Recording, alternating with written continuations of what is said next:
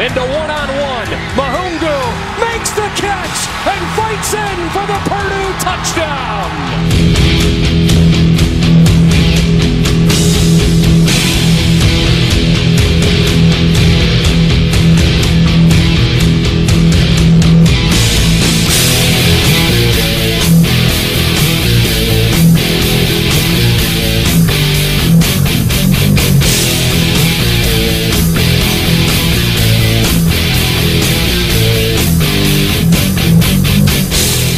Salut à tous et bienvenue pour cette nouvelle émission consacrée à l'actualité du college football en partenariat avec le site de Blue Pennant avec au programme de cette onzième semaine de saison régulière le dépucelage de Northwestern, l'énième conquête de Clemson, euh, sans oublier le point Vanguarder euh, qui a eu raison euh, de Bobby Petrino à Louisville.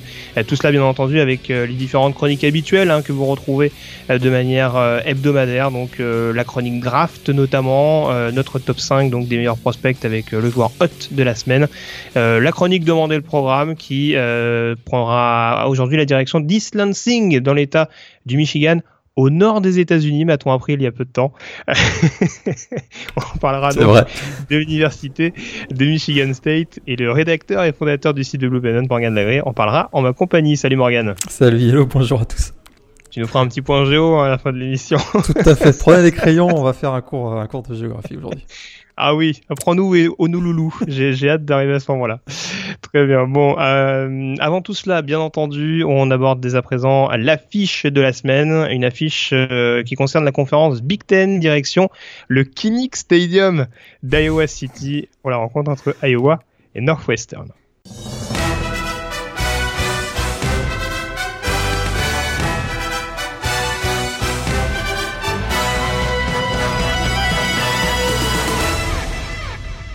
Alors on rigole, on rigole. Mais... Alors je, je, je dois bien l'avouer, Morgan, je suis obligé parce que du coup on, Bah on glousse un peu, mais voilà, j'ai fait un petit jeu de mots euh, avec le Kinnick Stadium. euh, Est-ce que tu veux le dire à ma place ou pas? Parce que j'ai un peu honte. Bah, moi j'adore. Northwestern, Kinnick, Iowa.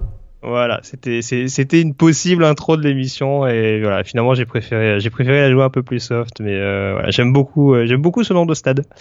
En l'occurrence, on en reparlera sûrement à l'occasion pour une présentation euh, du programme d'Iowa. En attendant, pour rester un peu plus sérieux. Euh, on attendait de voir un petit peu Morgan ce qu'allait donner Northwestern. Hein. On savait qu'ils avaient battu Purdue et Wisconsin depuis le début de la saison, donc euh, dans la Big Ten euh, Est. Euh, ce déplacement à Iowa, qui était toujours classé numéro 21 par le comité, était plus qu'un match piège pour eux, euh, puisque clairement une victoire d'Iowa pouvait les remettre au coude à coude avec les Wildcats. Euh, ça a été un match dans la plus pure tradition de la conférence Big Ten, j'ai envie de dire. Euh, mais au bout du suspense, les joueurs de Pat Fitzgerald qui s'imposent finalement face aux Hawkeyes, victoire 14 à 10. Ouais, euh, effectivement, le style de jeu euh, très Big Ten, on va dire. Alors c'est vrai que c'est une petite surprise cette victoire de Northwestern à Iowa, mais pas tant que ça parce qu'ils avaient gagné leurs deux derniers matchs. hein. Les Wildcats avaient gagné leurs deux derniers matchs face aux face aux Hawkeyes, donc euh, ils enchaînent une troisième victoire d'affilée. D'ailleurs, on n'a pas vu ça depuis les années 60. Et euh, au registre un des, des premières, c'est la première fois depuis 96 que Northwestern possède un bilan de 6-1 en match de conférence euh, Big Ten au, au mois de novembre. Et vraiment, c'est ce qui est incroyable, c'est que Northwestern est toujours en course pour participer éventuellement à un, un- au deuxième Rose Bowl hein, de son histoire, le premier en, en 48. Vraiment, une, c'est une saison qui paraît être euh, historique. Alors, le film du match est assez, assez simple. hein. Une première mi-temps conclue sur un score de 3-0 en faveur de Iowa. Puis un touchdown au sol de 34 yards hein, de l'excellent Isaiah Bowser pour donner les devants donc à Northwestern pour la première fois du match. Ensuite, il y a une interception, notamment de Jack Jarvis, euh, sur une passe mal exécutée de, Clayton Thorson, donc le quarterback de Northwestern. Deux jeux plus tard, Ned Stanley se connecte avec euh, Emir Smith-Marset, euh, donc pour un touchdown qui donne une avance 17. Et puis finalement, l'incroyable touchdown de la victoire réussi par, euh, euh, Bennett euh, Skoronek sur une superbe réception de 32 yards. Vraiment hein, une, étonnante victoire de, Northwestern qui, poursuit son, chemin et qui euh, remporte une 13e victoire en 14 matchs de conférence Big Ten. Donc finalement, euh, leur dernière défaite, euh, ça remonte euh, au 30 septembre 2017 finalement en déplacement. Et c'est une équipe qui, vraiment est extrêmement solide et très très très compacte. Mais alors, justement, est-ce que le principal enseignement de ce match-là, et ça va être quand même plus ou moins lié à la quand même assez triste performance de Clayton Thorson au poste de quarterback. Tu citais son interception, il termine avec deux picks sur le match et on va dire euh, pas mal de trous d'air mine de rien sur les sur les 60 minutes de la rencontre. Euh, est-ce que justement le principal enseignement, c'est pas de voir la solidité de cette défense des Wildcats? On avait vu justement euh, contre Purdue et Wisconsin, les deux matchs que je citais, euh, une attaque qui était assez tout feu tout flamme, si tu me permets l'expression. Euh, même même Michigan State, je crois qu'ils les avaient battus il y a pas il y a pas longtemps de ça avec une attaque qui était qui était assez séduisante. Là, en l'occurrence, euh, l'offense a clairement sorti la rame et pourtant la défense fait notamment des jeux décisifs. Euh, notamment dans les deux derniers drives d'Iowa. Ouais, avec deux fumbles euh, forcés effectivement par euh, d'ailleurs une ligne de linebacker hein, qui est extrêmement solide, je trouve, du côté des Wildcats. On avait, on a l'habitude de voir ça depuis l'arrivée de Pat Fitzgerald, mais cette année c'est particulièrement vrai, je trouve. Hein, les quatre que sont Paddy Fisher, Blake Gallagher, Joe Gazzino, Ned Hall, hein, ces quatre-là font 25 plaquages donc, dans le match. Et surtout, ils ont limité hein, l'attaque des Hawkeyes à, à, 64 yards au sol simplement. On sait que les Hawkeyes sont plutôt une, équipe orientée vers le jeu au sol. Et, euh, et n'a pas réussi à faire une seule course de plus de 11 yards. C'est quand même assez incroyable dans un, dans un match comme celui-ci. Donc dans la, dans la Big Ten, donc vraiment on a limité le nombre de big plays. Donc du côté de la défense de Northwestern, c'est vrai que Clayton Thorson, on a appris après le match qu'il avait été malade, hein, notamment la veille. Euh, donc il n'était pas en, en, très très grande forme. Et effectivement, euh, il a influencé sur le, il n'a pas eu d'impact sur le, rendement offensif de son équipe, même s'il a réussi quand même quelques, euh, quelques petites courses hein, sur les troisièmes downs qui ont été très précieux euh, à l'équipe donc de Northwestern. Mais effectivement, ces deux pics auraient pu être, euh, auraient pu faire très très mal. Et ça, c'est la grande force hein, de l'équipe de Northwestern, c'est qu'il y a vraiment un, collectif vraiment très affirmé. On voit que là, quand ça va moins bien pour Clayton Thorson, et eh bien par exemple le jeu au sol avec le trou freshman, Isaiah Bowser prend le relais et ça c'est c'est vraiment une équipe très très très solidaire, je trouve. Et alors, de ce que tu as vu de la prestation de Northwestern, encore une fois, comme la semaine dernière, on va surtout axer sur l'équipe qui se qualifie pour la finale de, de, conférence. Si on regarde de plus près cette équipe de Northwestern, elle, se, elle jouera donc la finale de conférence Big Ten, la première de son histoire. Enfin, c'est pas, c'est pas tout, tout récent les, les, les, finales de conférence Big Ten entre les, les, deux divisions Ouest et Est, mais euh, en tout cas première finale de première victoire dans la division Big Ten Est euh, et qualification pour la finale de conférence, donc a priori ou contre Ohio State ou contre Michigan. Ouais. Euh, de ce que tu en as vu, est-ce que tu es quand même un peu plus rassuré ou est-ce que tu restes quand même Est devrait quand même avoir un ascendant plus que conséquent sur l'équipe de l'Ouest.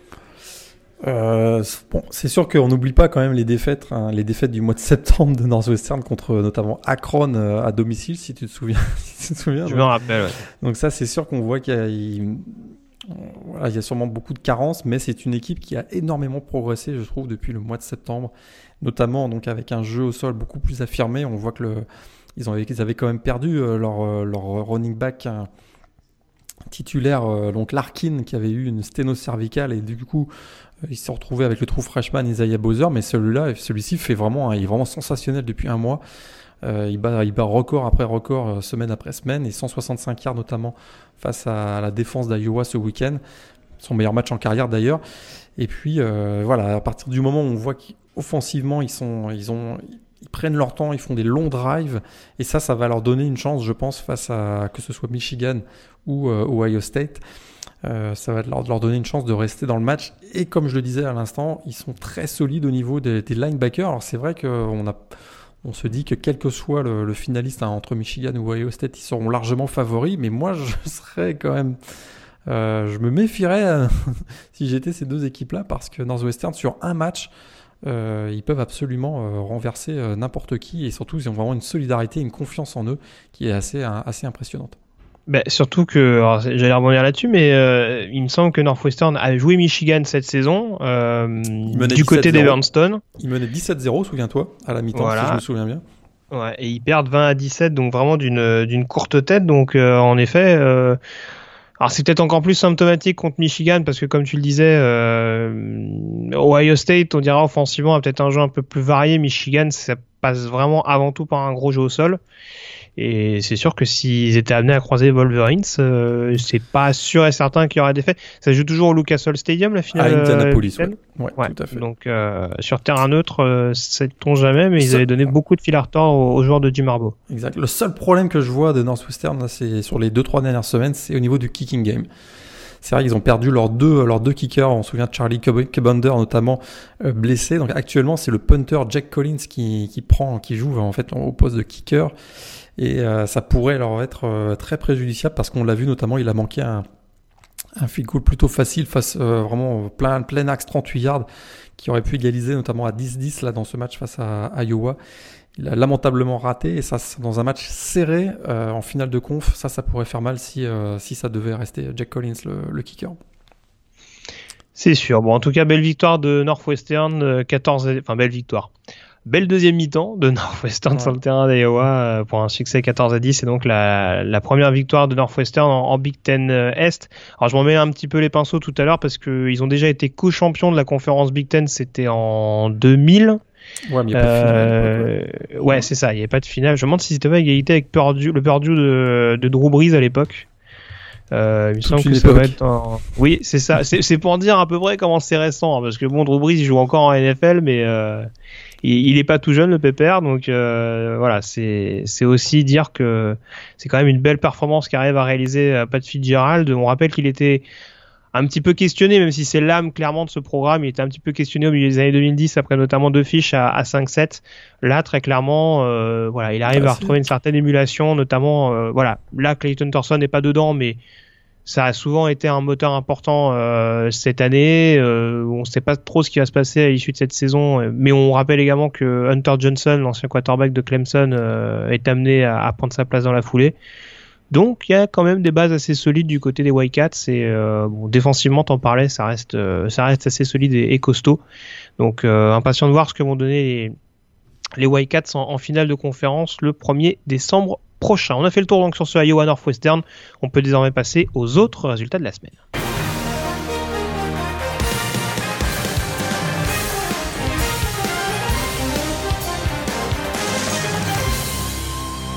Et on va rester, Morgan, si tu veux bien, dans la conférence euh, Big Ten avec euh, justement des news hein, concernant euh, les équipes de la Big Ten West, donc le possible adversaire de Northwestern en finale de conférence. Victoire pour Michigan et Ohio State dans des circonstances assez différentes. Michigan qui s'impose 42 à 7 contre Rutgers et Ohio State qui a eu toutes les peines du monde à se défaire de Michigan State à East Lansing. Victoire des Buckeyes 26 à 6. C'était moche, hein. Ouh là là, c'était c'était. Il y, euh, avait, ne- il y avait 7 à 6 au début du quatrième quart. Hein Euh, oui, c'était ça exactement. Ouais, euh, ou fin de troisième. Non, 9 à effectivement. 6, 9 à 6, fin de troisième, je crois. Ouais, tout à fait. Euh, c'était vraiment pas beau. Il faisait super froid. Vous voyez que les deux équipes n'avaient vraiment pas envie d'être là. Des erreurs en pagaille. Heureusement, le seul qui a illuminé ce match, c'est le punter de, des Buckeyes, hein, Drew Chrisman, qui a réussi quand même. 5 punts euh, en envoyant le ballon dans les 5 yards de, de- de- de- des Spartans. Ça, c'est à peu près le résumé du match. Et, euh, finalement, euh, Dwayne Haskins a, finalement réussi à, lancer une passe de touchdown dans le quatrième, mais vraiment un match à, ou- à oublier. Et si, vous, vous revoyez pas ce match en replay, c'est pas très très grave. C'était vraiment pas le meilleur match de la semaine. On a, quand même vu un, un Draymond Jones, je trouve, le defensive tackle, qui a été euh, excellent sur ce match, qui a mis beaucoup de pression et qui a réussi notamment un, un touchdown défensif. Ouais, tout à fait. Puis quelques décisions un peu curieuses de Michigan State en, en fin de match avec ce, ce safety Ah ouais, concédé ouais. un peu volontairement. Ouais, et puis ouais. euh, Pas très fair play, ouais, effectivement. ouais. Voilà. Et puis dans la foulée quasiment, ouais, ce, ce fumble grossier qui est justement recouvert par Jones. Donc euh, Ohio State est, est, est allé chercher la fin du match, mais euh, Michigan State a pas vraiment, euh, a pas vraiment contesté, on dira le, Non, non. la, la suprématie d'Ohio State en fin de rencontre. Et puis euh, Northwestern est en finale de conférence, c'est aussi et surtout parce que euh, les autres équipes de la division euh, se sont sérieusement euh, gamellées, si je peux parler ainsi. Euh, Wisconsin qui, dans un nouveau match en Alex Hornibrook, s'incline à Penn State euh, 22 à 10. Et encore plus surprenant, Purdue qui a pris très très cher sur le terrain de Minnesota, défaite des joueurs de, Jeff Brom 41 à 10. Ouais, ça c'est la grosse surprise. hein. Effectivement, ils ont, subi les, foudres hein, de Mohamed Ibrahim, le running back hein, des, Golden Gophers. Puis surtout aucun, aucun rythme offensif. La, petite surprise hein, de David Blow, effectivement, qui a, qui a, eu beaucoup, beaucoup de difficultés dans, dans ce match face à l'équipe de Minnesota qui avait pourtant, euh, si je me souviens bien, la semaine précédente, pris 50 points à Illinois et qui avait viré son, son coordinateur défensif. Euh, donc, euh, grosse déception pour Purdue, pour Minnesota, bah, pour, pardon, pour Wisconsin, on voit que à partir du moment où Alex Hornibrook, même si c'est pas un excellent quarterback, quand il n'est pas là, ça devient plus compliqué. On se repose essentiellement sur Jonathan Taylor et, face à une équipe comme Penn State qui s'est bien réajustée, ben, c'est pas passé. On a notamment vu la 29e victoire en carrière donc de Tracy McSorley qui devient le, recordman de l'université Penn State dans ce registre. Bien belle référence en effet. Et puis dans la CC donc, euh, on connaît également un autre finaliste de conférence, un peu moins surprenant que Northwestern en l'occurrence puisqu'il s'agit de Clemson euh, qui conserve donc euh, entre guillemets son titre dans la division euh, Atlantique. victoire des Tigers assez large d'ailleurs sur le terrain de Boston College, victoire 27 à 7. Ouais, et c'est effectivement très très dominant. On s'attendait à une bataille des tranchées. Finalement, c'est pas trop ce qu'on a ce a vu. On a vu surtout une domination de Clemson. Alors sûr que pour Boston College, ça a très mal commencé avec la blessure de, son quarterback à Anthony Brown dès les premières minutes du match, donc suite à un plaquage de, Christian Wilkins. Et euh, à partir du moment où ils se étaient quand même assez handicapés par, cette absence, euh, je trouve, les, les Eagles. Mais euh, très clairement, Clemson était un ton au-dessus et on a beaucoup monté ce match-là, alors que finalement, il y avait quand même une grosse, grosse, grosse différence entre les deux équipes. On a vu encore un Trevor euh, Laurence excellent, T. Higgins, on a vu également Travis Etienne. On voit que Clemson, ça devient de plus en plus solide et c'est peut-être l'équipe la plus complète hein, au pays avec Alabama. Ouais, c'est sûr. Et ils ont vraiment muselé cette attaque de, de, Boston College que les Eagles marquent uniquement sur retour de coup de pied euh, par l'intérieur ouais, de Michael, Michael Walker. Walker donc, ouais. euh, voilà, ça a été très très compliqué pour euh, pour l'attaque de, de, Steve Adazio. Euh, alors l'équipe qui affrontera Clemson en finale de conférence, on sait pas trop parce que à l'inverse de la division Atlantique, au niveau de la division Coastal, ça reste extrêmement ouvert. Par contre, on a quand même vu Pittsburgh prendre une grosse option. Euh, ouais. Les Panthers qui ont littéralement marché euh, sur le run-stop de Virginia Tech, victoire 52 à 22 des joueurs de Pat Narduzzi. Avec un fantastique un quadri Olison, un running back euh, sous-estimé dont on parle pas beaucoup, très peu médiatisé, mais qui a réussi des énormes big plays. Il a réussi avec sur 97 yards la plus longue course de, de l'histoire hein, de Pittsburgh. On avait parlé de, il y a quelques semaines de la longue histoire de Pittsburgh, donc ça c'est quand même un un fait tout à fait remarquable. 3 TD dans ce match. Et effectivement, Pittsburgh maintenant doit battre euh, Wake Forest la semaine prochaine pour s'assurer une place en, finale. On, on, les a pas vus venir à Pittsburgh, mais c'est vrai que depuis un mois, ils sont, euh, sont inarrêtables. Notamment, on se souvient de cette, euh, victoire à Virginia, qui, à mon avis, a été le moment clé dans cette remontée de Pittsburgh cette année.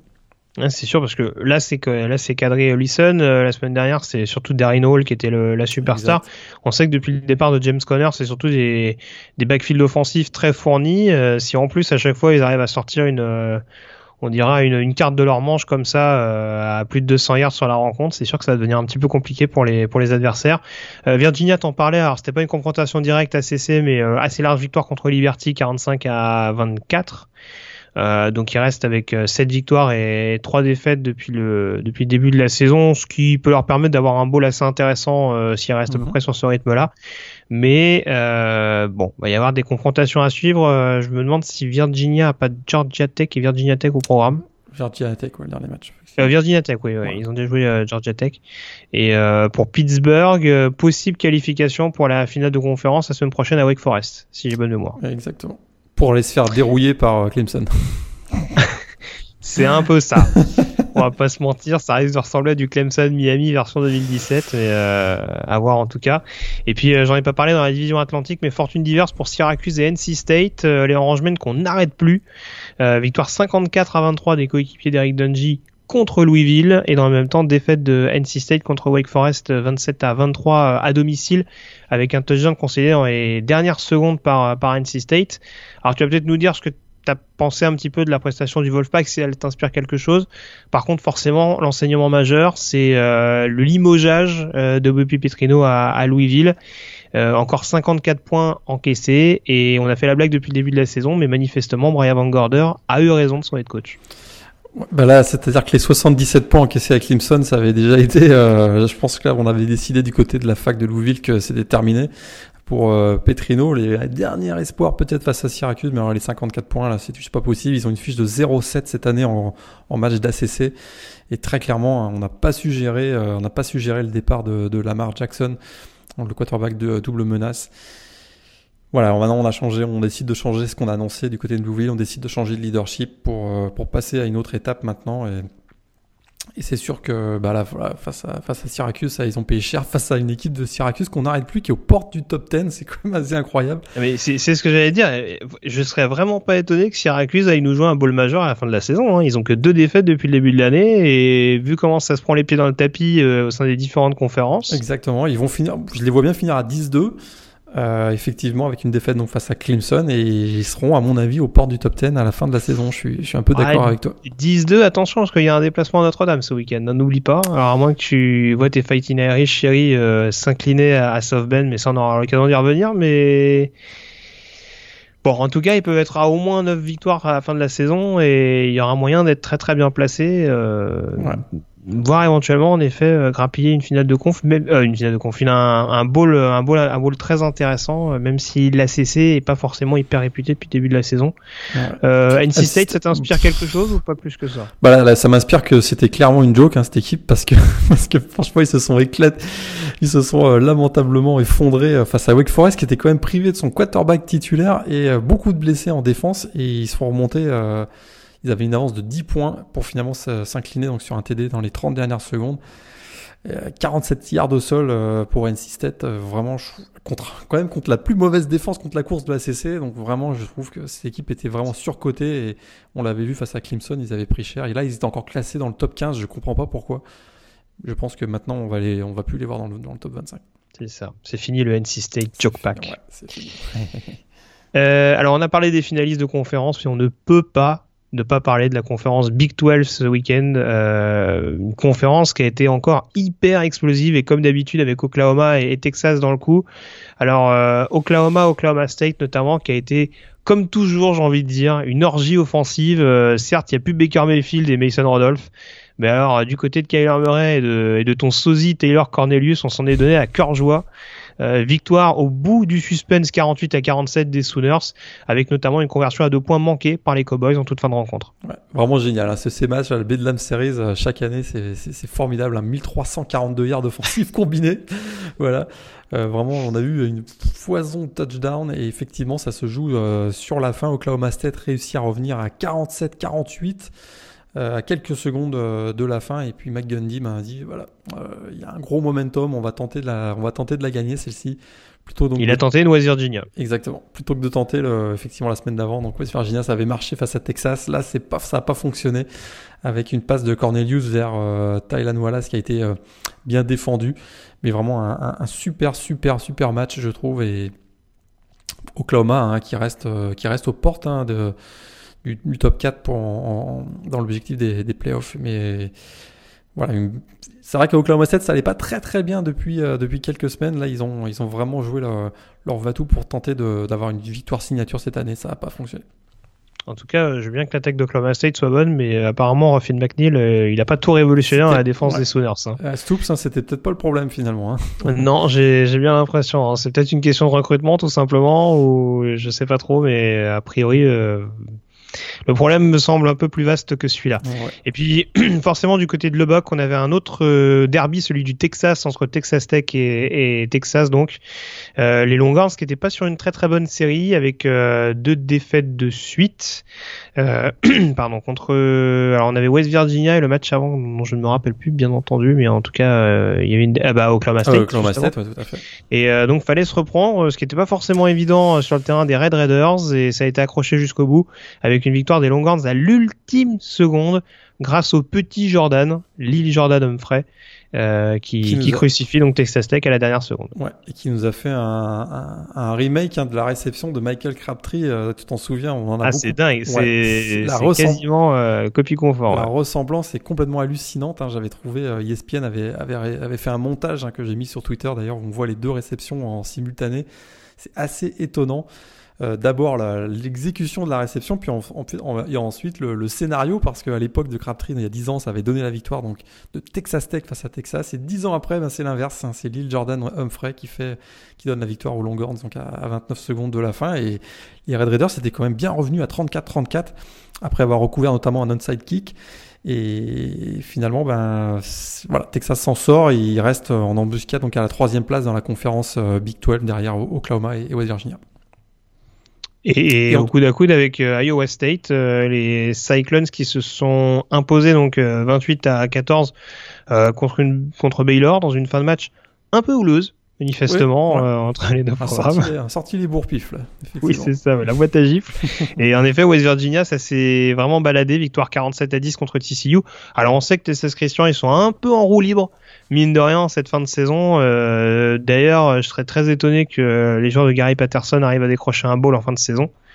Euh, je suis à mon avis, ça fait un petit moment euh, que les Hornets Frogs n'ont pas joué de ball et a priori, ce sera ce sera de nouveau le cas cette saison. Et puis la grosse déception, forcément, au niveau de cette conférence Big c'est la défaite de Kansas. Terrible. On y croyait, on y croyait à cette victoire sur le terrain de Kansas State. Euh, deux équipes euh, aux formes plus qu'incertaines, parce que ça va pas fort non plus du côté des Whitecats. Et euh, finalement, défaite, défaite de Kansas 21 à 17. La, dixième défaite hein, des Jayhawks dans le Sunflower Showdown face à Kansas State. Mais nul doute, que, doute que Les Miles euh, a pris bonne note de tout ça et que le problème sera résolu dès la saison prochaine. Ce serait... On verra, mais ce serait quand même assez, assez, assez, le fun de voir euh, Les Miles dans la, dans la Big 12 parce qu'on se rappelle quand même qu'il avait été viré des LSU parce que ses attaques étaient quand même anémiques et ultra chiantes à regarder. Et là, Kansas, dans une conférence où c'est plutôt l'inverse, hein, on, joue plutôt l'attaque à, à, fusion, à foison, je veux dire. Euh, on, aurait Les Miles. Je suis pas sûr que ce soit la meilleure, euh, la, le bah. meilleur, choix. Bah oui et non parce que il est, enfin il a quand même coaché au Oklahoma State donc après c'est peut-être pas les mêmes époques, euh, c'est peut-être pas les mêmes les mêmes équipes mais bon je suis pas sûr que. Pour le style de jeu j'ai quand même des doutes mais mais c'est vrai qu'il est il est passé par le sud des États-Unis. Et à Kansas je pense qu'il peut pas faire pire que, que ce qu'il faisait à LSU. J'ai des doutes. Donc euh, bon, ça restera, ce sera un peu plus ancré sur le sol, j'imagine, mais euh, je pense qu'on peut difficilement faire pire que ce que font les Jayhawks euh, depuis quelques années sous l'ère euh, sous David Beatty. Euh, on passe à la Pac-12 avec dans la division Nord Washington State qui continue d'enchaîner victoire 31 à 7 sur le terrain de Colorado avec un Mike Leach qui se qui s'est encore bien frisé la moustache. Qui s'est encore bien frisé la moustache de, de Garner Minshew qui nous a sorti encore un gros gros match avec 335 yards et 2 TD. C'était vraiment un match piège et ils s'en sont très très bien sortis euh, face, à, face à Colorado, victoire à 31 à 7. Euh, vraiment, je suis étonné par, cette, euh, par la rigueur et surtout l'enchaînement des résultats positifs de cette équipe de Washington State qui mérite bien sa, place dans le top 10 actuellement. Voilà. Et là, on est vraiment dans deux dynamiques totalement différentes parce que Washington State, c'est quoi? C'est 5 victoires de suite, alors que Colorado, c'est 5 défaites de suite. Défaites de suite Donc là, vraiment, il va falloir cravacher pour un bowl pour Colorado. Ils ont Utah au programme ce week-end. Euh, ça va être euh, ça va être un petit peu euh, le passage va être vraiment écrac euh, si si beau il y a à la fin de la saison je sais pas ce que ça donne académiquement mais il va falloir s'accrocher hein. Utah, donc Utah d'ailleurs qui a battu, je pense que tu voulais en parler, là, mais qui a battu Oregon ce week-end sans Tyler Huntley, leur quarterback, et Zach Moss, leur running back, les deux étant blessés, étant les deux gros playmakers de l'équipe. Ils s'en sont quand même sortis face à Oregon avec un super euh, backup, un Jason Shelley qui réussit euh, notamment deux touchdowns au sol face, à, face aux Ducks. Tout à fait. Alors, j'allais juste préciser que Washington est exempté ce week-end, donc euh, voilà, forcément, ils n'ont pas mis plus de pression que ça à Washington State, mais ils restent à une victoire d'écart à deux semaines maintenant de l'Apple Cup. Euh, qui s'annonce absolument passionnante euh, sur le terrain des, des, Huskies, mais en effet dans la division sud, Utah qui s'impose 32 à, à, 25. Alors, euh, tu as bien signalé l'apport notamment du, du quarterback euh, freshman, quarterback titulaire Jason Shelley. Juste quand même pour la blague, parce que je sais pas si tu as vu passer ça quand même, Zach Moss out jusqu'à la fin de la saison parce qu'il s'est blessé en montant sur son lit. Tout à fait. Bah, on n'a pas, pas, eu de détails sur ce qui s'est passé, mais bon, ah, J'ose espérer que c'est un lit superposé parce que sinon c'est encore plus con. Hein. ah bah ouais. c'est un peu. J'ai failli le mettre dans mon joueur hot de la semaine juste pour le concept, mais euh, non, j'avoue que c'est c'est un peu dommage. Enfin, au-delà du, au-delà du côté un peu grotesque de la blessure, c'est sûr que c'est un peu dommage, surtout quand Utah est, a le vent dans le dos comme ça et, et, en capacité de, de valider la, la finale de conférence Pac-12. ils sont toujours au coude à coude avec Arizona State, hein, parce que tu le disais la semaine dernière, les, Sun Devils, les Sun Devils pardon, ont toujours euh, leur destin entre leurs mains. Euh, ils ont battu UCLA 31 à 28, donc pas de manière hyper impressionnante, mais les joueurs euh, Edwards qui restent toujours dans le coup.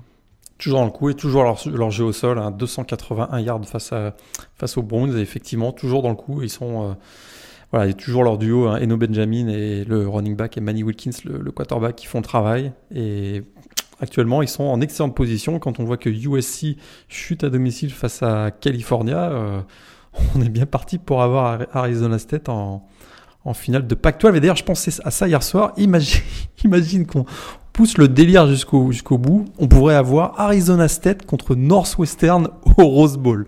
C'est quand même, on pourrait. C'est quand même assez, assez drôle, je trouve. Ah, ça ferait rêver, oui. Ça, c'est sûr que, oui, ce serait, ce serait assez original. Mais euh, oui, alors t'en parlais. Alors USC, euh, l'événement important, on va dire, c'est la fin de série, donc il est resté sur 14 succès euh, de suite contre euh, California. Ouais. Et du coup, donc fin de série euh, sur le terrain de, de Southern Cal et euh, victoire 15 à 14 de California. Vraiment une saison très très bizarre des Golden Bears. Hein. Honnêtement, j'ai ils sont capables de prendre une volée à domicile contre UCLA euh, comme ils sont capables de d'aller de, d'aller d'aller faire des upsets euh, comme ça. On se rappelle qu'ils avaient fait tomber Washington notamment. Euh, et j'imagine j'imagine que ce n'est qu'un hasard le fait qu'ils gagnent sans Brandon McIlwain. C'est forcément un hasard. Peut-être. Mais, euh, mais, en tout cas victoire de California sur ce match-là. Et puis on termine forcément au niveau du Power 5 par la conférence sec. Alors encore une fois, on connaît désormais les deux finalistes euh, depuis euh, quelques jours, en l'occurrence ouais. Alabama et Georgia, les deux équipes qui avaient quand même l'occasion de répéter leur gamme contre des équipes classées hein, de la conférence ACC. Euh, Alabama qui s'impose 24-0 contre Mississippi State, deuxième match de suite sans prendre le moindre point, et Georgia qui bat Auburn du côté d'Athènes, victoire 27 à 10 c'est vraiment extrêmement solide. Hein. Les deux équipes, il n'y a rien à dire. Petite euh, alerte quand même hein, du côté de, du Crimson Tide, euh, la nouvelle petite blessure de Tua Tagovailoa. Il y en a beaucoup quand même. Euh, Encore touché au genou, ouais, ça pourrait peut-être un, un moment venir les hanter cette, cette histoire-là. Euh, face à, imaginons qu'ils se blessent face à la, la grosse équipe de, de, Georgia, la grosse équipe défensive de Georgia, ça pourrait les venir les venir les embêter pour les playoffs. Et Georgia, on a encore vu voilà d'André Swift hein, qui va vraiment très très bien en ce moment, le running back avec 186 yards au sol dans ce match face à face aux Tigers euh, d'Auburn dans cette grosse rivalité du sud des États-Unis. C'était la 123e édition d'ailleurs du la Deep South Oldest Rivalry, l'une des plus anciennes rivaleries, donc euh, rivalité du, college football. Et puis pour terminer au niveau des grosses écuries de la conférence euh, SEC, Kentucky qui a sans doute dit adieu à un bowl majeur en fin de saison. Euh, lourde défaite sur le terrain de Tennessee 24 à 7. Euh, et puis des victoires, euh, des victoires précieuses, on dira, bien que pas forcément hyper convaincantes. C'est le cas pour Florida, euh, vainqueur de peu, donc contre South Carolina 35-31 grâce à un bon dernier quart. Et puis LSU qui s'impose à Arkansas 24 à, à 17. Alors pour ceux qui ne l'ont pas vu, je les invite à voir tes formidables tweets sur les jeux, les jeux d'Arkansas. C'est fabuleux. Franchement, il y a ah, je pense que on sent la, la patte Chad Morris en attaque, euh, c'est assez impressionnant.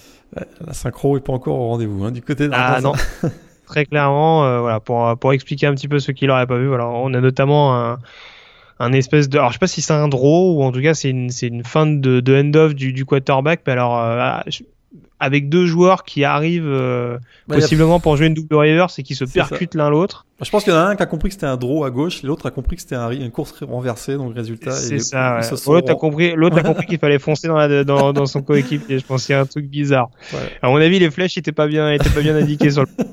Et, et puis il y a l'action donc avec le receveur qui, un receveur d'Arkansas qui a un petit peu de mal à juger la trajectoire du ballon et euh, qui la prend sur la tronche sur le sur la visière ouais. du casque euh, avant, de, avant de dropper. Donc euh, bon. un receveur qui joue avec des lunettes habituellement, puis là il les avait laissées sur sur le, sur le sideline. Je sais pas ce qui lui est arrivé, mais est, on a rarement vu ça quoi.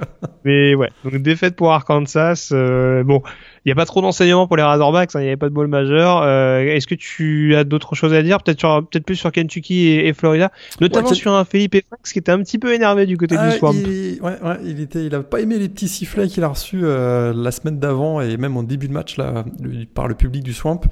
Effectivement, quand il a réussi à renverser la, situation et donner la victoire à Florida, il a fait, il a demandé au public de, se taire et il s'est un peu embrouillé avec le public.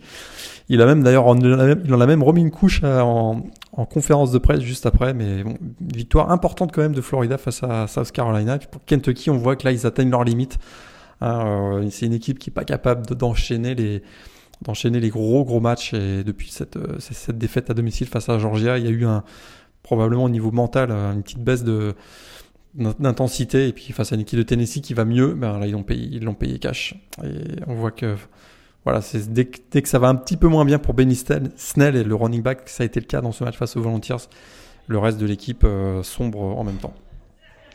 Un mot sur les équipes euh, classées. Alors, euh, ça n'a pas été hyper compliqué pour, pour Notre-Dame contre Florida State. Victoire 42 à 13 avec les, les Fighting Irish qui menaient notamment 32-6 à la pause. Euh, donc euh, toujours euh, une saison toujours invaincue pour Notre-Dame, une saison toujours galère pour Florida State. 4-6 désormais pour les Seminoles, je pense qu'on peut le dire. Il n'y aura pas de ball à la fin de la saison, mais ça on s'en doutait un petit peu depuis quelques depuis quelques semaines. UCF qui poursuit sur sa lancée, 22e succès de suite pour les pour les Knights contre Navy, victoire 35 à, à 24 et puis pour terminer peut-être dans la Mountain West, Fresno State qui s'incline du côté de Boise State, rencontre qui pourrait très bien accoucher d'un remake euh, en finale de conférence Mountain West, parce que Boise State, Boise State, c'est ça, est, plus que jamais bien placé dans l'ombre de Utah State. On va faire un petit point au niveau du classement, mais euh, du côté de Fresno, a priori, on va sortir du top 25 euh, avec cette défaite à, Boise. Euh, ce serait peut-être même pas étonnant que les Broncos repassent eux dans le top 25 aux yeux du comité. Ouais.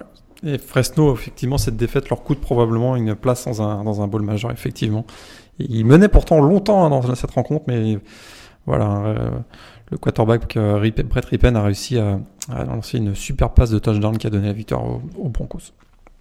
Est-ce que tu vois un autre match euh, qu'on peut aborder avant que j'énumère juste rapidement les classements et les différentes conséquences? Bah, Houston hein, qui continue de se faire taper. Là, ils ont perdu contre Temple, 59 à 49. Et euh, ça va vraiment. Alors qu'on pensait à un moment que ça pouvait être une équipe qui viendrait euh, chatouiller un peu UCF dans la AC. Là, ça paraît, euh, ça paraît mal parti pour les Cougars. Ouais, bah justement, je vais, je vais enchaîner là-dessus parce que on va commencer. Alors, je vais commencer par les équipes du, du Power 5 vu que c'est celle qu'on a abordée. La CC, on en parlait. Donc, Clemson officiellement qualifié pour la finale et qui jouera donc Pittsburgh ou Virginia. alors, Georgia Tech a gagné contre Miami, mais je suis pas sûr que mathématiquement ils soient encore dans le coup. Euh, j'ai un petit doute là-dessus, euh, sachant qu'il reste un match et que Pittsburgh en a deux. Je me demande si Pittsburgh peut passer deux matchs et que Georgia Tech en gagne un. en tout cas, il faudra un gros concours de circonstances. Donc, a priori, euh, de toute façon, si Pittsburgh gagne à Wake Forest ce week-end, c'est validé pour les Panthers. Dans la Big 12, on connaît toujours pas les deux finalistes, puisque Oklahoma et West Virginia sont toujours au coude à coude avec une fiche de 6-1 devant Texas et Iowa State à 5-2. On rappelle que Sooners et Mountaineers s'affronteront d'ici la fin de la saison et que Longhorns et Cyclones se croiseront aussi. Voilà. Euh, D'ailleurs, c'est assez cocasse hein, parce que donc Texas a battu Oklahoma, Iowa State a battu West Virginia, sachant que dans le même temps, West Virginia a battu Texas et euh, Oklahoma a battu Iowa State. Donc c'est voilà, c'est toute une histoire, euh, c'est formidable. Euh, tu voulais rajouter quelque chose, Marianne? Non, non, non, non, ah d'accord, autant pour moi.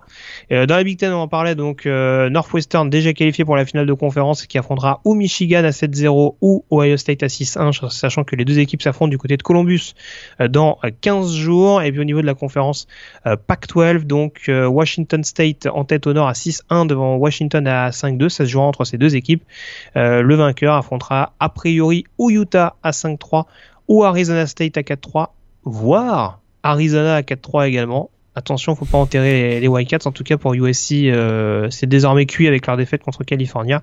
Euh, dans la SEC, on connaît d'ores et déjà la finale que posera Alabama et euh, Georgia. Au niveau des équipes du group of five, UCF toujours en tête dans la division Est avec une fiche de 6-0 devant Temple et Cincinnati à 5-1, sachant que les Bearcats arrivent du côté d'Orlando pour un joli choc de la CC Est.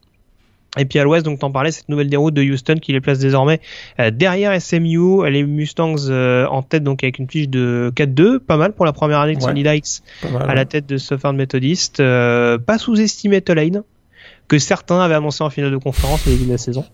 Dois-je le rappeler Donc 4-2 en tout cas pour les pour les trois formations. Et puis si on regarde les autres conférence. Donc la conférence USA où a priori donc Middle Tennessee ou Florida International affrontera en finale ou UAB ou euh, Louisiana Tech. UAB avec une fiche de 7-0. On rappelle que les Blazers se sont imposés hein, à Louisiana Tech, donc ils auront le tiebreaker s'il y a égalité entre les deux formations. Euh, à surveiller donc ça de près. Et puis au niveau de la MAC, euh, ça paraît très bien engagé pour Buffalo avec une fiche de 6-0 dans la division Est. Euh, les Bulls qui pourront même tuer tout suspense ce week-end lors de leur déplacement à Ohio. Et puis au niveau de l'Ouest, euh, pour Northern Illinois également, ça sent très très bon. Donc on se dirige vers un duel entre Buffalo et Northern Illinois en fin d'exercice. Si, je, ouais. si je dis pas de bêtises, hein, UAB est champion dans sa division. Hein. Est déjà, ah, est, déjà champion. ouais, D'accord, très bien. Ça m'a, échappé. J'ai pas fait encore les, les j'ai pas poussé les calculs au niveau du groupe of five. ouais, ils sont champions de leur division. Ils vont jouer la, la, finale de, de CUSA cette année. Bon bah très bien. Donc ils affronteront Middle Tennessee ou Florida International en l'occurrence. Exactement. Euh, je me demande si c'est pas les Golden Panthers qui ont gagné la confrontation directe. Euh, donc à voir, il reste un match pour euh, pour Middle Tennessee et, et deux matchs euh, intra-conférence pour euh, pour Florida International. donc au niveau de la Mountain West, j'en parlais tout à l'heure. Donc Utah State à 6-0 dans la division Mountain devant Boise State à 5-1, sachant que les Broncos recevront donc Utah State en fin de saison et pourront donc a priori arracher la qualification pour la finale au niveau du tiebreaker. Et puis Fresno State donc avec cette défaite se retrouve à 5-1 dans la fiche intra-conférence devant Nevada à 4-2 et devant San Diego State à 4-2. Ça tombe bien parce qu'il y a un petit Fresno State, San Diego State qui nous attend au niveau de la division Mountain West West. Bien pensé comme nom. Euh, et puis pour terminer, forcément, la Sun Belt avec le bon résultat de Troy qui s'est imposé contre Georgia Southern. Euh, Troy qui est désormais à 6-0 et qui, qui, est au coude à coude avec Appalachian State dans la division Est. Euh, les Montagnards qui recevront Troy en fin d'année. Donc là encore, ça va être un match au sommet pour savoir qui jouera la finale. Et la finale qui joueront ou contre Louisiana Monroe à 4-2 ou contre Louisiana Lafayette à 3-3 ou contre Arkansas State à 3-3. Euh, on le répète là encore, c'est des divisions assez déséquilibrées l'une par rapport à l'autre. Ouais, en tout cas, euh, voilà, il y a encore des implications pour les uns et pour les autres. Et donc on l'a pas dit, mais euh, Notre-Dame forcément, enfin si on l'a dit plus ou moins, Notre-Dame à 10-0, donc euh, à surveiller. Ils ont encore Syracuse et USC au programme.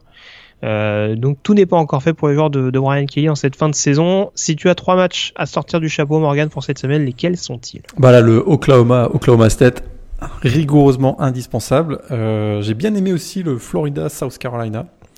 Et puis euh, pour sa fin de match, le Texas Tech, Texas. Donc euh, beaucoup de points cette semaine.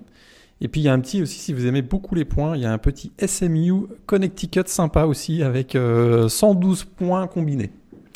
D'accord. Sympa. Et, apparemment le Duke North Carolina, ils Ah sont à la mi-temps, je crois. Euh, Il y a 42-35, non? Ils sont, ils sont à la mi-temps du match de basket? Non, ils, Exactement. ils, ils ont, ils ont pas repris, je pense. C'était assez chaud Bon. aussi le match, ouais, entre les deux. Ah bon? Bah alors, voyons. ça va pas du tout, ça. Euh, très bien. Bon, bah écoute, on a fait le tour en tout cas sur ces résultats de la semaine. On peut désormais s'intéresser à la chronique draft. C'est tout de suite.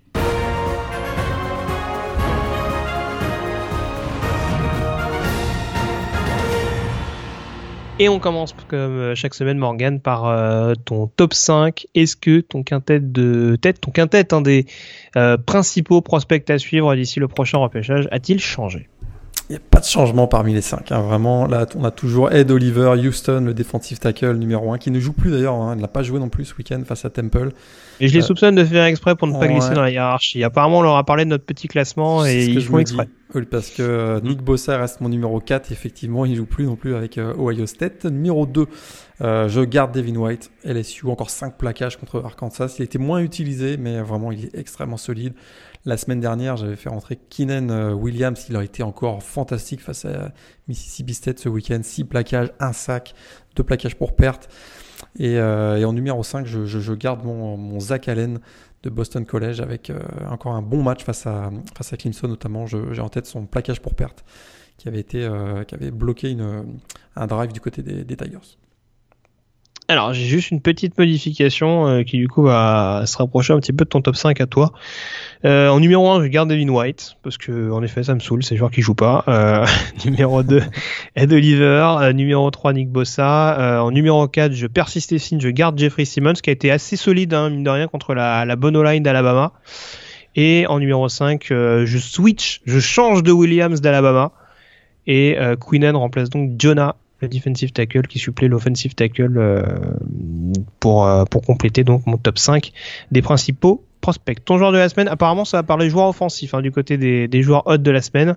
Quel est ton joueur hebdomadaire, Morgan? Eh bien, je suis allé voir du côté des tight ends. On les néglige parfois, mais il y a un joueur qui euh, qu'on avait déjà beaucoup vu en début de saison dernière, mais son voilà son ascension avait été un peu ralenti par une blessure l'an dernier. Je parle bien sûr de Caleb Wilson, le Titan de UCLA. Euh, alors là, un pure receiving Titan, 11 réceptions, 164, 164 yards, 2 TD le week-end dernier face à Arizona State. Hein, vraiment, il avait été, encore je répète, un sensationnel en début de semaine, en début de saison dernière, avant de se blesser au pied. Il était vraiment la cible préférée de, de Josh Rosen l'an dernier. Et c'est un, Titan qui a beaucoup de vitesse. Hein. Il suit d'excellents tracés. D'ailleurs, c'est sa réputation. Et, euh, et, vraiment, il possède un gros gabarit. Il a des mains sûres. Et, euh, sa grande force, hein, c'est les courses après réception et après les contacts. Et ça, ça, fera, en fera probablement l'un des, deux euh, Titans préférés de la prochaine draft. Alors, on a parlé tout à fait tout, à l'heure de, Iowa et on voit que Noah Fent, euh, notamment, est de moins en moins utilisé du côté de l'attaque de Iowa. Je me demande si Caleb Wilson va pas devenir le, le Titan numéro un de la prochaine draft euh, NFL. C'est fort possible. Euh, alors, euh, je disais que c'était une semaine très offensive et pour cause. Alors moi, je suis allé voir du côté d'un receveur euh, qui joue du côté de la conférence Big Ten, en l'occurrence chez les Nebraska Cornhuskers. On a assez peu parlé de Nebraska depuis depuis quelques semaines, même si ça va un petit peu mieux par rapport à leur début de saison. Et euh, en tout cas, il y a un joueur qui a souvent été constant cette année euh, du côté de Lincoln, c'est Stanley Morgan Jr., fils notamment de l'ancien receveur des, des Patriots, si j'ai bonne mémoire. Exactement. Et euh, qui est donc le... Forcément, je parle d'un Morgan et d'un mec qui est passé par les Patriots, faut que tu la ramènes. Mais en tout cas, voilà, joueur vraiment euh, euh, très vif, qui a, une, qui a une bonne taille. Alors, je, je m'embrouille à chaque fois sur les tailles. 6-1, je sais plus exactement à combien ça correspond, mais euh, on doit être à 85 à 80, ouais, 6, ouais, 80, 80, 85, ouais, 20, Exactement. dans ce gabarit-là. Donc, euh, c'est pas non plus un receveur de poche, mais euh, voilà, c'est un joueur qui, qui sait à peu près tout faire. Il sait jouer sur les extérieurs, il sait jouer dans le slot. Euh, il sait éventuellement être un bon receveur de possession. Donc, c'est un joueur extrêmement euh, complet qui, en effet, pâtit un petit peu du marasme ambiant du côté de Nebraska euh, depuis la, la, fin de l'ère Mike Riley. Mais voilà, joueur à surveiller. Ce sera pas un des principaux receveurs parce que, voilà, comme je le disais, il a peut-être pas euh, on va dire qu'il n'est pas excellent dans un domaine, mais il est bon un peu partout. Euh, mais ce sera clairement à surveiller. Ça peut être un possible style lors de la prochaine draft. Donc euh, c'est pour ça que je tenais à le mettre en, en avant. J'ai plus ses stats. Alors après ce week-end, ils ont joué l'ogre Illinois. Donc c'est sûr que ça relativise un petit peu euh, les stats du week-end. Mais en tout cas, une, une bonne rencontre. Je crois qu'il est à peu près à 130 yards et peut-être deux touchdowns sur, le, sur la rencontre à la réception contre les, contre les Fighting Illinois. Ouais. Et un joueur qui, avait, qui aurait pu se présenter à la draft l'année dernière, mais qui avait voulu revenir à Nebraska, malgré l'insécurité d'un changement de coach, il avait voulu revenir pour obtenir son diplôme. Ça, c'est quand même suffisamment rare euh, pour être noté. Euh, des joueurs qui auraient pu sortir, un joueur qui aurait pu sortir dans le temps, peut-être au premier ou deuxième tour de la draft NFL, qui revient comme ça uniquement pour avoir son, diplôme. On pense aussi à Bryce Love du côté de Stanford. C'est quand même à noter. Tout à fait. Donc à surveiller en tout cas euh, ce bon Stan. Euh, on a fait le tour sur cette euh, chronique draft. On peut désormais s'intéresser à vos questions par l'intermédiaire du mailbag.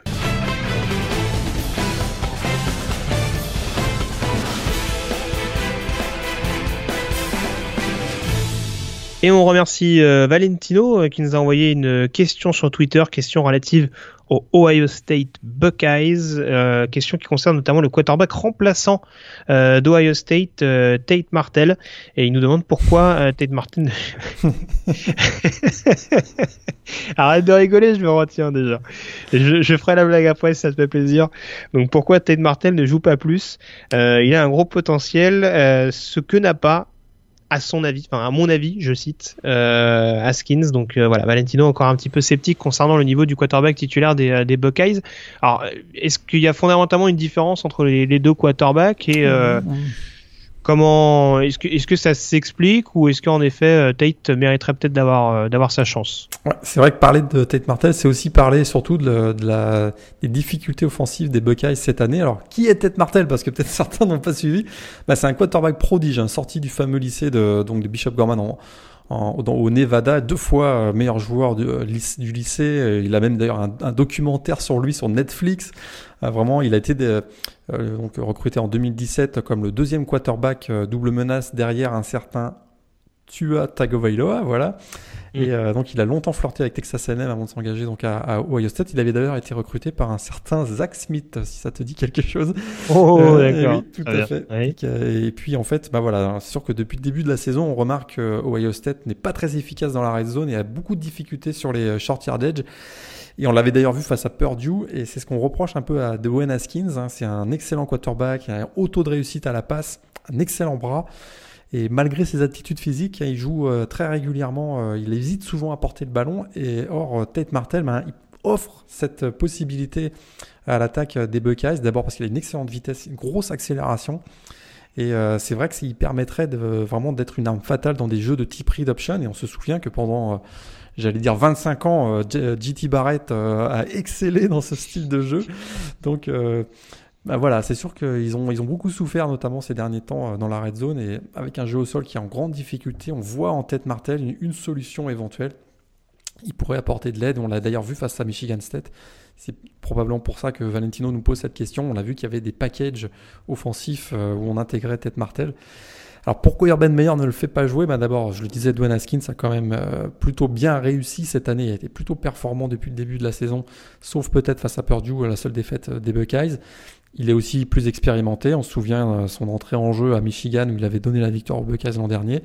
Et aussi, c'est vrai qu'on avait noté ça particulièrement dans la défaite face à Purdue, mais on l'avait dit aussi dans la preview, la ligne offensive cette année ne semble pas offrir toutes les garanties en termes de, mobilité. Je me souviens, on en avait parlé, et face avec un quarterback aussi mobile que et, que, que, Tête Martel, on demanderait à, la ligne vraiment d'être euh, d'être très agressive, notamment pour aller chercher euh, les, défenses adverses et c'est pas forcément le cas cette année avec euh, avec les Buckeyes. Donc voilà, avec tout ça, on voit que ben, pour l'instant c'est Dwayne Haskins, mais, euh, mais Ted Martel sera probablement le, titulaire la saison prochaine.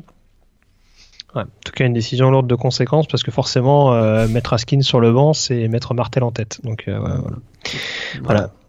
voilà. T'aurais été déçu si je l'avais pas bah fait. Oui, non, mais non, très bien. Même si l'expression n'est pas exactement ça, donc je suis un petit peu déçu de mon effet, mais c'est pas très important. Euh, on remercie en tout cas Valentino pour euh, pour sa question et puis on vous rappelle que vous pouvez, euh, à l'instar de Valentino, nous poser vos questions par l'intermédiaire du compte Facebook et Twitter du site Velopenon, par l'intermédiaire du site velopenon.com, notamment avec notamment par le biais de l'article de publication du podcast ou encore en envoyant un mail à l'adresse rédaction at On prend la direction du Michigan pour la chronique de mon programme.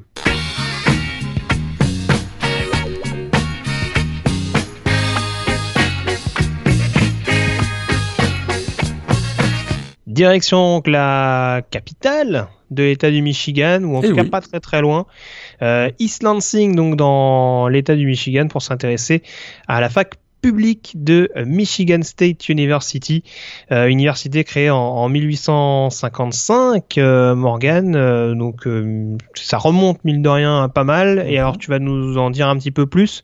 une fac assez fournie, mais alors quels est son niveau euh, académiquement Je te laisse un petit peu nous, nous libeller tout ça. Donc, fac publique, tu l'as dit, hein, l'une des plus grandes facs aux États-Unis en termes de, du nombre d'étudiants, hein, plus de 50 000 étudiants, c'est vraiment énorme. Euh, pas d'affiliation religieuse à sa création. Euh, D'ailleurs, créée sous le nom de Agricultural College of State of Michigan, vraiment une fac tournée initialement vers les études en agriculture et en horticulture. C'était aussi euh, les préoccupations de, de l'époque. Euh, donc la fac va changer de nom finalement en 1925 pour s'appeler Michigan State. Et euh, ce qui est un fait assez euh, remarquable, c'est que c'est en 1899 que les premiers Afro-Américains ont été acceptés à la fac. On est bien loin de, des facs du sud des États-Unis, Auburn dont on a parlé récemment. donc voilà, une, un campus très traditionnel en termes architectural. Voilà, des types gothiques qu'on retrouve dans les universités britanniques. Alors on a le, le Coles, le House, le Beaumont Tower, donc euh, une, une, tour avec son célèbre carillon qui été le premier bâtiment euh, de la fac. On a également le Wharton Center of Performing Arts qui était un centre de spectacle qui avait accueilli notamment en 1992 le, dernier débat à l'élection américaine donc entre Bill Clinton et George Bush le père. Et puis on a toute une aile sud hein, du, campus avec euh, qui est beaucoup plus moderne, construite après la, Deuxième Guerre mondiale. Notamment, on a l'école de droit, mais aussi un des, un des seuls cyclotrons euh, des États-Unis, donc en recherche nucléaire. Et ça, c'est une marque vraiment la, réputation est vraiment excellente hein, du côté de, Michigan State, en raison notamment de son laboratoire en, recherche nucléaire, mais aussi parce que c'est une fac qui a voilà la réputation d'être une fac très activiste, hein, très active, on va dire, notamment la, lutte contre la guerre du, Vietnam. Et sur la fac aussi, on a un très très très grand nombre d'associations étudiantes, autant progressistes que conservatrices d'ailleurs. Et euh, c'est ce qui fait la, réputation de, Michigan State. Et alors on le sait du côté de Michigan State, il, il fait très froid. Et, et, pour, pour bien insister là-dessus, il me semble avoir vu qu'il y avait un campus du côté de Dubaï. Ah ouais, je sais pas si, je, effectivement, je sais pas s'ils ont, ils ont ouvert une aile effectivement à, du côté de Dubaï. Je sais pas si c'est pour fuir le froid hivernal, mais, mais c'est peut-être. Euh... Ah, je sais pas, mais à mon avis, le changement de température, il doit être assez violent. Hein, ouais, entre tout Dubaï et Lansing, ça va être. Euh... Il y a des périodes de l'année où ça doit piquer un petit peu. Ouais. ouais. Et petite tradition d'ailleurs. Je sais que tu aimes beaucoup les traditions romantiques. Alors j'en ai une pour toi. Hein. On sait qu'on dit qu'on n'est pas un vrai Spartan tant qu'on n'a pas embrassé sa chair et tendre à l'ombre du Beaumont Tower. Oh, je suis sûr bon. que ça te parle. Ça. Ah bah, du coup, je vais me sentir obligé d'y aller pour me sentir un vrai Spartan. Ouais, et puis, le, du côté, et puis il y a aussi là, un moment important de la tradition sur le, sur le campus de Michigan State. C'est au moment, la semaine précédant le match face à Michigan, où on a le, le marching band des Spartans qui protège la statue en bronze à l'effigie de Sparty. Euh, une statue qui, avait été, qui était initialement en terracotta, mais qui a été, fait en, qui a été refaite en bronze au milieu des années 2000, parce que nos amis et les fans des Wolverines avaient la la fâcheuse habitude de venir peindre cette, cette, cette statue. Et donc, euh, on protège vigoureusement chaque, chaque année la, la statue de Sparty. Ah, il y en a qui ont des priorités dans la vie. Hein. Euh... tu fais quoi dans la vie? Bah, Moi, je, je, protège une statue. Euh, très bien. Non, non, mais en tout cas, Sparty, euh, super mascotte. Hein. Moi, j'aime beaucoup. Euh, je sais pas ce que toi ah, t'en penses. Mais, régulièrement élu meilleure mascotte du pays, d'ailleurs. Ah, bah oui, quand que... même. Attends. Hyper classe, quand même, comme mascotte, Sparty. Le coût du costume, est-ce que tu le sais, je l'avais noté, 20 000 dollars le costume. Ah oui, en Donc effet, là, oui. Je confirme, c'est encore plus classe du coup. Ouais. chaque année, et tu sais qu'aussi chaque année, il y a des auditions parmi les étudiants pour euh, savoir qui sera celui qui portera le fameux costume. Et euh, d'ailleurs, ça a été autant des hommes que des femmes dans l'histoire qui ont porté le costume. Et c'est tout un travail parce que euh, Sparty n'est pas uniquement présent lors des matchs hein, de, des Spartans en foot et en basket et en d'autres sports. Il va dans des mariages, il va dans des, dans des salons de l'agriculture, ce genre de choses. Donc c'est tout un boulot. Euh, ah ouais. à mon avis, lui, il doit souvent être un Spartan euh, au pied du, de la Beaumont Tower, hein, à mon avis. Je dis ça comme ça, hein, mais bon. Mais euh, ouais, en tout cas, euh, juste avant, de réenchaîner un petit peu sur le, parce que là on a fait une, connexion un peu rapide avec les, autres sports notamment, peut-être euh, citer les alumni célèbres notamment liés à l'université de, Michigan State. Ouais, parce que tu as raison, il y a un excellent programme de, de basket notamment. L'équipe de basket qui a été championne nationale en 1979 avec un certain Ervin Magic Johnson. Est passé, Magic ouais. Johnson est passé par Michigan State. D'ailleurs, tu sais contre qui euh, ils ont gagné la finale 79 Oula, euh, non, vas-y, dis-moi. Indiana, tu... Indiana State, et qui jouait à Indiana State? Un certain. Abdul Jabbar. Non, Larry Bird, bien sûr. Ah, ah bah oui, bah oui. Donc déjà, State. eux qui se sont euh, qui se sont bien battus euh, avec les Lakers et les Celtics, bah, c'était déjà affronté en finale 79 euh, au niveau NCAA. Il y a un excellent programme de hockey d'ailleurs. Alors parmi les alumni célèbres, on a, outre le sport, on va y revenir sur le sport, mais outre le sport, on a Sam Raimi, un réalisateur euh, très célèbre, notamment de, de, la série culte Evil Dead, et qui avait été aussi euh, le réalisateur de Spider-Man dernièrement. On a James Caan, Tom Sizemore, qui sont des acteurs. On a la célèbre chanteuse de jazz Didi Bridgewater. On a... lien avec Teddy, hein qui a aucun lien, aucun lien avec avec Teddy, enfin à ma connaissance en tout cas, à ma connaissance. On a le, le, le président du Zimbabwe de 87 à 2007 hein, qui est rapidement devenu un devenu un des plus gros dictateurs de l'Afrique australe, Robert Mugabe. Est oh, passé par, ouais, une belle distinction pour Michigan State tout ça. Par, est passé par euh, par Michigan State. Euh, il y a également euh, peut-être que tu connais pas si, si je te dis Neil Shore, est-ce que ça te dit quelque chose? Pas plus que ça. C'est normal, c'est mon boss. Donc euh, il est passé par Michigan State. je m'étais promis de, je m'étais d'en parler. Donc euh, voilà. Donc euh, qui est le voilà, qui est, mon boss. Au niveau du sport, on a dans la NBA, Magic Johnson on en a parlé, mais d'autres basketteurs. On a Steve Smith, on a Scott Skiles, Jason Richardson, Zach Randolph, Denzel Valentine récemment, et bien sûr Draymond Green le l'ailier fort des, des, Warriors de Golden State, qui a été champion NBA de la saison dernière. En NHL, on a Rod Brindamour, je suis sûr que tu adores ce nom, qui était, qui était, un formidable centre. Lui aussi, il était au Moment Tower, je crois. exactement.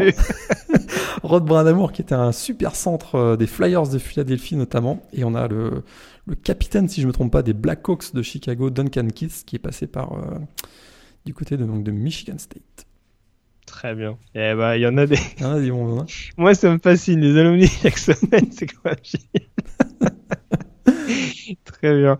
Euh, donc, gros programme de basket, mais euh, gros programme de foot, forcément, Michigan State. Et euh, c'est un programme qui, avant les périodes récentes, a longtemps été un, une université moteur au niveau du football. Enfin, une, une des grosses places fortes, notamment, on dira, début, milieu 20e siècle.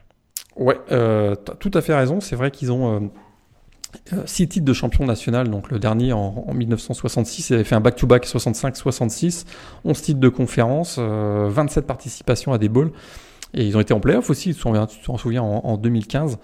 Euh, voilà, c'est sûr que Alabama, ça en rappelle pas trop. Hein, Alabama, euh, ça en rappelle pas trop, effectivement. Ouais. C'est vrai mm. qu'ils sont membres de la Big Ten hein, depuis 1953 et euh, ce qui est assez remarquable, donc bien sûr on a des rivalités très connues, bien connues, la bataille pour le Paul Bunyan Trophy face, à Michigan et évidemment le, Megaphone Trophy donc face à Notre-Dame chaque année. Euh, également dans la Big Ten, on a face à Big, Ten face à Ohio State et euh, Penn State, donc le Land, Grand Trophy. Mais alors le meilleur, je trouve, c'est quand même la rivalité face à Indiana, puisque chaque année on se bat pour, pour remporter le Old Brass Pitoon qui, euh, la traduction littérale, est tout simplement le crachoir en laiton.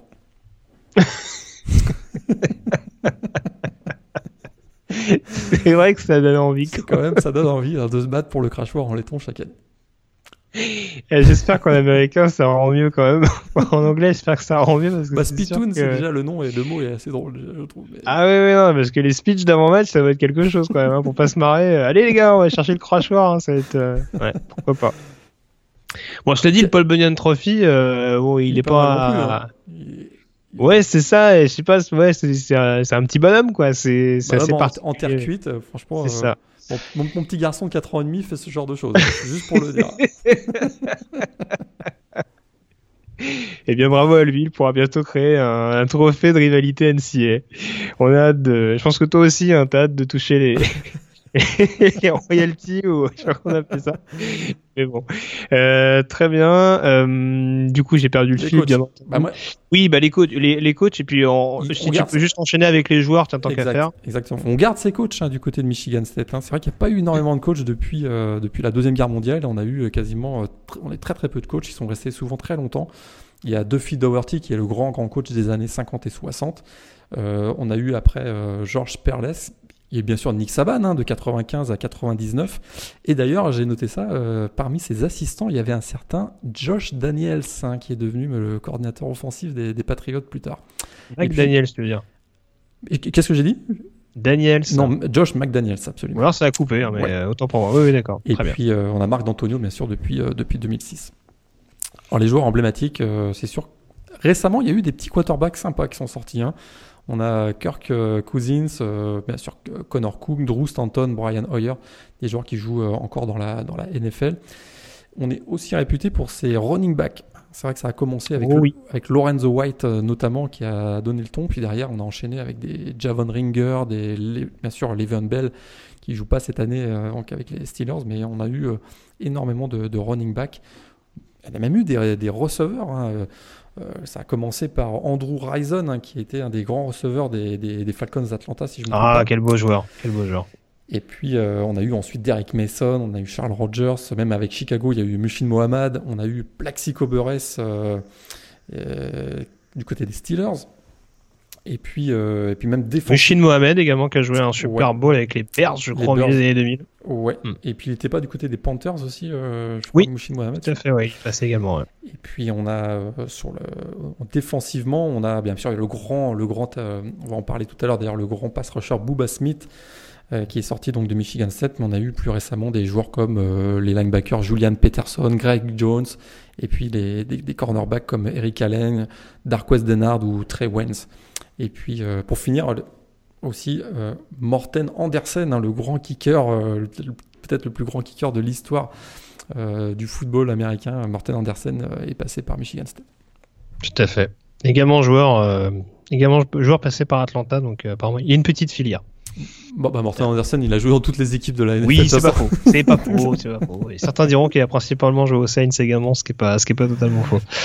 Euh, très bien. Euh, Est-ce que tu voulais qu'on fasse la petite parenthèse sur les récents événements qui se sont passés du côté d'East Lansing Ah bah là, c'est sûr que récemment, il y a eu euh, l'histoire, euh, le scandale Larry Nasser, hein, ce médecin de, l'équipe euh, de gymnastique américaine et qui était également thérapeute hein, au sein de la direction athlétique de Michigan State.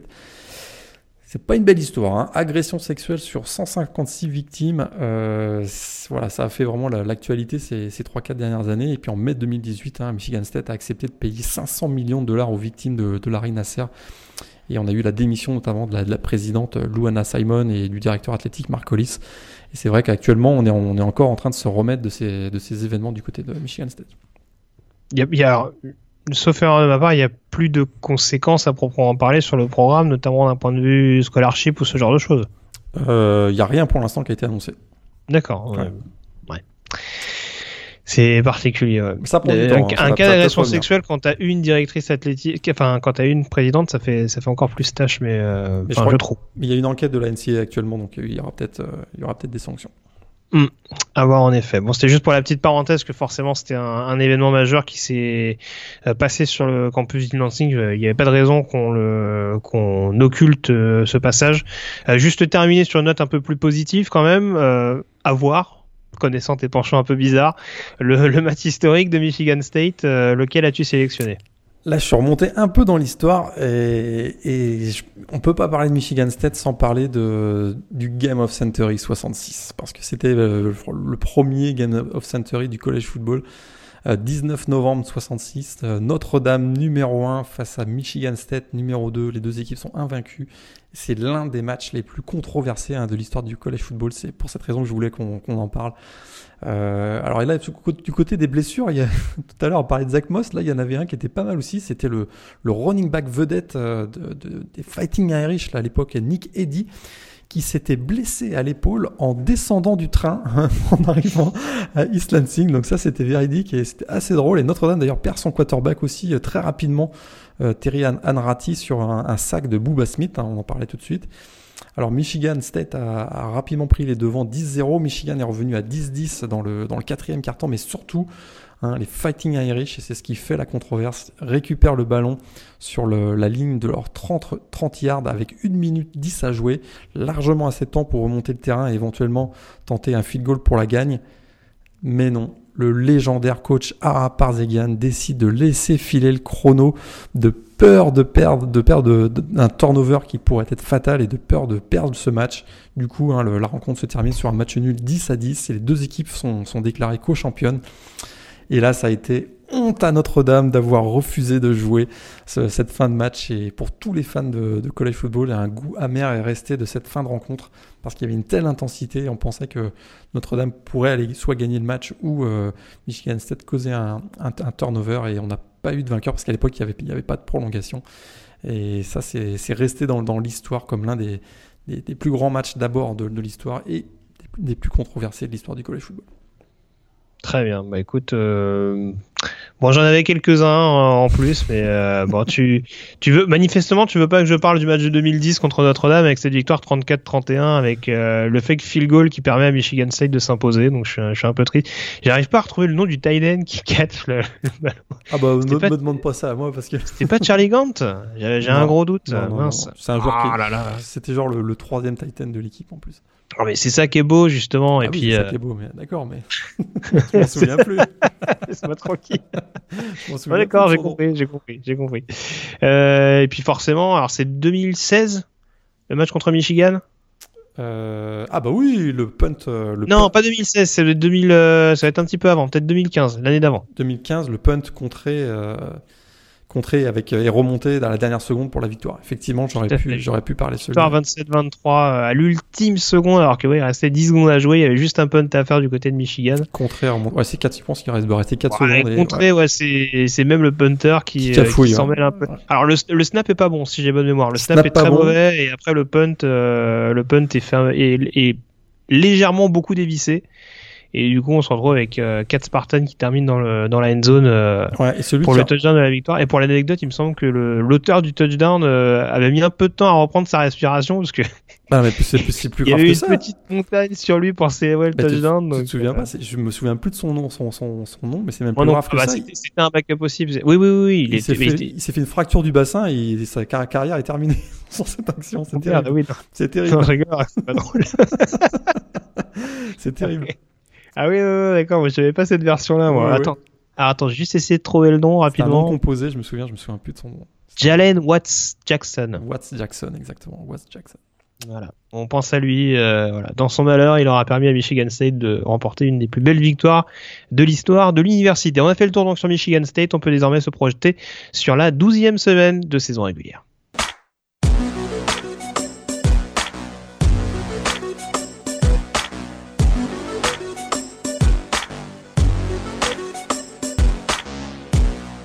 Et on va aller relativement rapidement, Morgan, surtout qu'il n'y a pas énormément d'affiches ce week-end euh, à surveiller quand même. Peut-être euh, deux rencontres en priorité, peut-être Texas, Iowa State et Notre-Dame-Syracuse.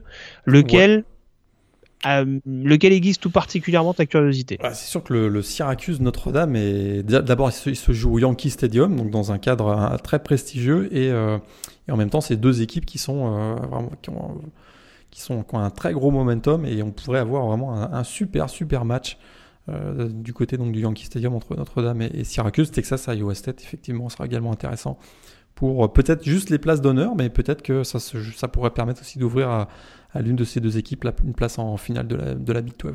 Mais il y a quelques, il y a quelques autres matchs intéressants aussi euh, cette semaine. Alors, je- je- je- juste si tu me permets, Ouais, ouais, juste. Syracuse, ce qui, est, ce qui est dommage pour eux, c'est qu'ils perdent l'avantage de pouvoir jouer au, au Carrière Dome, parce que du coup, voilà, euh, il y aura peut-être moins les, les pollutions internes euh, pour gêner les joueurs de, de Notre-Dame. Vas-y, je te laisse enchaîner. En plus, euh, Syracuse a fini invaincu cette année au Carrière Dome. C'était la première fois depuis 1980. J'avais Ça commence ça. enfin à fonctionner, les effets secondaires euh, sont enfin là. Quoi. C'est ça. L'amiante, l'amiante, ça met quelques années avant de, avant de se diffuser. C'est, ça.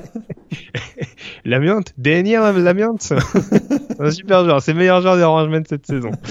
Très bien, vas-y, je te laisse poursuivre, excuse-moi. Parce que oui, ce week-end, on a quand même, c'est vrai. Alors, les deux, les, les équipes sont pas classées et c'est, euh, c'est peut-être pour cette raison qu'on l'oublie, mais il y a quand même deux énormes matchs dans la Pac-12. Il y a le fameux USC-UCLA quand même, la grosse rivalité. Pardon. Et il y a, et il y a Stanford Cal qui sont Oui, aussi c'est The vrai. Game, qui sont quoi, qui quand même qui met le feu à ces deux campus euh, chaque semaine. C'est vrai que les, les équipes sont pas classées cette année, mais le college football c'est pas que les équipes classées. hein. il y a aussi les rivalités euh, régionales. C'est essentiellement les rivalités régionales d'ailleurs. Et ces, deux matchs-là vont vont mettre le feu à la Californie, euh, si je peux me permettre. Euh, Oui, c'est oui, c'est pas cette semaine. Et pas dans l'actu, j'ai envie de dire. hein. Je pense que ça va pas plaisir à beaucoup de gens. Mais euh, non, oui, en effet, ça va être à, à surveiller. Et si Brandon Malkiwen joue pas, euh, possibilité d'enchaîner pour Californie. hein. Surtout que ça joue chez les Golden Bears. Ouais. Si je me trompe pas. Et puis alors, je l'ai pas cité, mais c'est vrai qu'on disait qu'Arizona State avait son destin en main. Gros déplacement à Oregon ce week-end. Hein. Euh, Celui-là, il n'est pas gagné d'avance, ce déplacement chez les Ducks. Donc, euh, sachant que Utah joue une équipe de Colorado euh, très clairement aux fraises depuis plusieurs semaines, il y a peut-être possibilité, notamment pour les Utes, de, de prendre éventuellement un ascendant dans, dans l'optique de la finale Pac-12. Et puis au niveau du groupe of five, forcément, euh, deux rencontres que j'avais identifiées, c'était UCF Cincinnati dont je parlais tout à l'heure dans la AC, et donc le euh, Fresno State San Diego State de la Mountain West. Euh, victoire de San Diego State pourrait clairement les relancer pour que- éventuellement retrouver ou Utah State ou Boise State en finale. Ouais, parce que San Diego State perd contre UNLV ce week-end hein, quand même. à domicile, à domicile en plus. C'était quand même pas très beau ça. Oui, c'est vrai que ça fait un peu de tâche, ouais. Euh, euh, Est-ce que tu as des upset alertes avant qu'on fasse les pronos? Bah moi j'irais comme bah faisons les pronos. Très bien. Euh, ah, j'ai pas cité le Houston Tulane également euh, dans la Ah oui, division, ah oui, oui. Ah, ouais, ouais. dans l'autre division AAC. euh, attention, euh, surtout que Houston est en pleine forme en ce moment, ils sont on fire. Donc euh, attention là-dessus. Euh, les rencontres donc pour cette semaine, bah tiens justement en match numéro 1 UCF Cincinnati. UCF parce qu'ils sont à domicile, parce qu'il y a le College Game Day qui vient, etc. Je pense que ça va être dur de les. Il va y avoir un gros, gros, gros momentum et ça va être dur de les battre. Mais Cincinnati a vraiment des gros atouts cette année, je trouve. Défensivement, ils sont très costauds, les Burkats. Ouais, ils ont perdu que de peu contre Temple cette saison, donc euh, à surveiller très clairement cette, euh, équipe. Euh, match numéro 2, on en parlait il y a quelques secondes, Oregon-Arizona State. Arizona State a du mal en déplacement. Puis là, en plus, on arrive, l'hiver approche, il va faire froid du côté d'Oregon. Moi, je dirais, je dirais Oregon. J'y vais avec Oregon également. Match numéro 3, upset alert ou pas, Oklahoma State, West Virginia. Euh, je dirais. West Virginia. Moi j'y vais avec West, Virginia. Ouais, moi aussi avec West Virginia. Euh, match numéro 4, donc euh, on en parlait, la confrontation entre Texas et Iowa State. Texas. Texas pour moi aussi. Et puis match numéro 5, donc pour finir, euh, la confrontation entre Notre-Dame et Syracuse, donc du côté du Yankee Stadium. Eh bien, je dis Syracuse, monsieur. Oh là là. Exactement. Alors là, par superstition, j'imagine. non, non, non, non. Je, je crois que c'est Syracuse et sur, un, et sur une excellente lancée. Très bien. Bah écoute, euh, j'y vais quand même avec euh, Notre-Dame. Je vois pas, euh, surtout avec le retour de Yann Book, je ne vois pas galvauder cette cette saison invaincue si près du but. Mais bon, sait-on jamais. On a déjà vu d'autres retournements de situation pire que ça. en tout cas, juste le programme de la semaine. Donc, ça commence dans la nuit de mardi à mercredi avec Ball State, Western Michigan. Vous pouvez euh, votre chemin, c'est pas très important. Par contre, dans la nuit de mercredi à jeudi à 1h du matin, euh, Buffalo en déplacement à Ohio et Northern Illinois qui reçoit Miami Ohio, les deux équipes euh, donc Buffalo et Northern Illinois qui peuvent officiellement valider leur qualification en finale de la conférence MAC.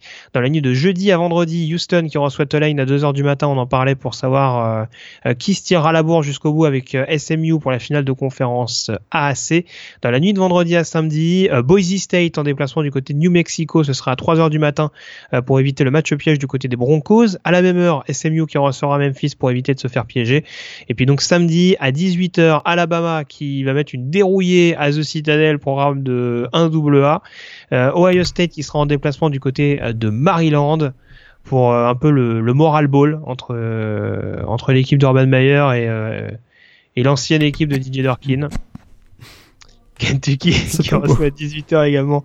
Euh, Middle Tennessee, Florida qui reçoit Idaho, Mississippi State qui reçoit Arkansas, euh, Nebraska, Michigan State ou encore Rutgers, Penn State, euh, Temple qui reçoit sur Florida, ça peut être sympa à voir également. Et puis pour ceux qui voudraient se faire une idée de Northwestern, déplacement à 18h à Minnesota, Pittsburgh qui peut valider sa place en finale de conférence AAC également à 18h sur le terrain de Wake Forest, à 18h20 un formidable Louisville NC State que Morgan ne ratera sous aucun prétexte, à 19h30 Utah qui peut faire un pas vers la finale de conférence Pac-12 sur le terrain de Colorado euh, à 20h30, euh, horaire intéressante en l'occurrence pour les Français. Donc euh, le Syracuse Notre-Dame du Yankee Stadium à 21h30 Oklahoma State West Virginia, Florida State Boston College à la même heure, de même que Illinois Iowa. On aura également Purdue Wisconsin qui pourrait être intéressant, Georgia Tech Virginia également au niveau de la CC Coastal.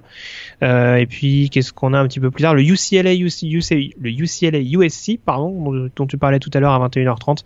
Et puis à 22h, Michigan, Indiana, Georgia, Massachusetts, euh, Auburn, Liberty, 22h30 Washington contre Oregon State, 1h euh, du matin donc dans la nuit de samedi à dimanche, Clemson qui reçoit Duke, Oklahoma qui reçoit Kansas à 1h30 également, de même que LSU qui recevra euh, Rice, California Stanford c'est à la même heure, et puis à 2h du matin, UCF qui reçoit Cincinnati et Texas qui reçoit Iowa State, déplacement péri à 4h30 du matin pour Arizona à Washington State et pour Arizona State donc à Oregon à la même heure Fresno State qui recevra San Diego State.